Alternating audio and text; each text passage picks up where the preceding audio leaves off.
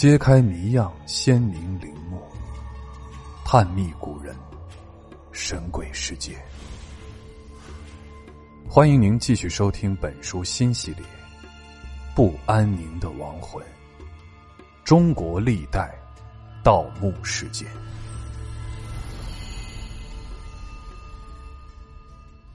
第四节：石鼓山墓葬之谜。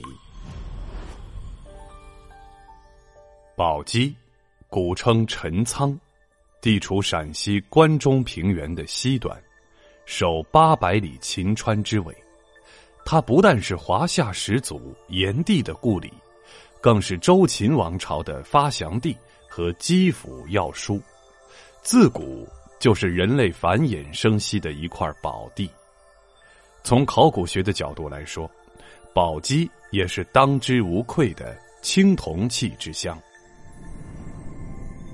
自西汉年间出土的西汉青铜器狮臣鼎，到晚清的四大国宝毛公鼎、大禹鼎、散氏盘、国际子白盘，两千年来，宝鸡出土的青铜器数以万计，其数量之大、制作之精美、铭文之重要，都是惊人的。二零一二年六月二十二日。在宝鸡曾经发现秦国石鼓的地方，石鼓山村民为扩建房舍，用挖土机开挖宅基地的时候，忽然发现挖出的土里有青铜器的残片。考古人员闻讯后立即赶到现场，很快就在这不足二十平方米见方的区域内，出土了一百零一件器物。这种密集的存放方式。让人不禁想起十年前，在距离此处不远发现的杨家村窖藏。当时，一个学刊中出土了二十七件青铜器，便为我们呈现出了一个尘封已久的西周单氏家族史。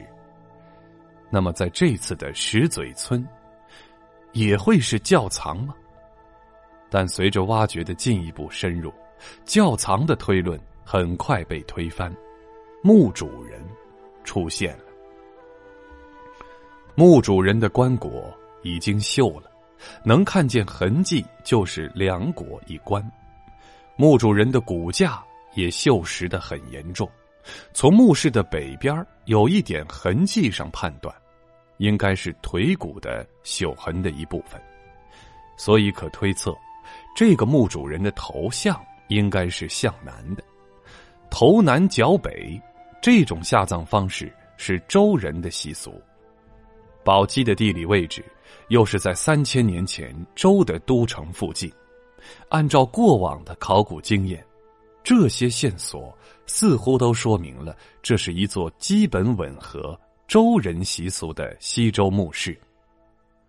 但是，当这样的壁龛呈现在考古人员面前时，这样的结论又受到了质疑。这个墓葬在形制上与过去宝鸡发现的墓葬最大的区别是，器物放在壁龛中，一共有六个龛，六个龛是东北西三壁有龛，南壁没有龛。这样的墓室壁龛。在几十年来陕西的考古挖掘中，确实极为罕见。如果按照周人头南脚北的墓葬习俗，陪葬品多是围绕在墓主人的头部，但这次在石鼓山发现的墓葬中，在墓主人的头部上方却没有任何的随葬品，相反，随葬青铜器多集中于脚部，而且存于罕见的壁龛之内。这样的摆放，又到底是出于何种目的呢？现在我们还不得而知，但可以肯定的是，这样的墓葬形式，即使有盗墓贼光临，也会因为在棺椁头部找不到宝物而一无所获的。在六个壁龛里出土了三对六个友，他们是列友。只要随葬列友的级别就很高，这个里面随葬了三族，就更高级了。从这些礼制规格颇高的青铜器物上看，墓主人的显赫身份可见一斑。在上古时代，青铜器的制作工艺甚高，非寻常人可做，亦非寻常人可用。按周人严格的礼制，天子也只是九鼎八簋。所以这次石鼓山出土的青铜器，其数量之大、体型之巨、组合之完整，让考古队员甚至有理由推断，墓主人的身份不仅显赫，还极有可能是西周早期的一位诸侯王。那么，这些器物的主人到底姓甚名谁呢？青铜器上的各种铭文。没有给我们答案，却让问题更加复杂起来。考古工作者把这些器物清理出来以后，发现了很多铭文，证明他们是一个多个家族的器物，放在了这一座墓葬里头。而且这些家族很多不是西周的家族，这里的大部分器物不是姬姓周人的，他们的族徽。与命名方法都是符合商人器物的特点和习惯。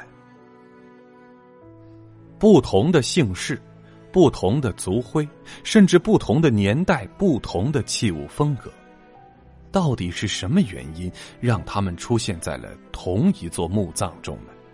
又到底应该用哪一件来判别墓主人的身份呢？在这诸多的青铜器中。最终，恰恰是一件不起眼的陶器，给了我们答案。这件器物，就是高领带足笠。这种形制笠的主人是羌人，羌人在西周时叫江戎人、戎人。历史上对他们的记载，最早是在商朝早期，在商末周初。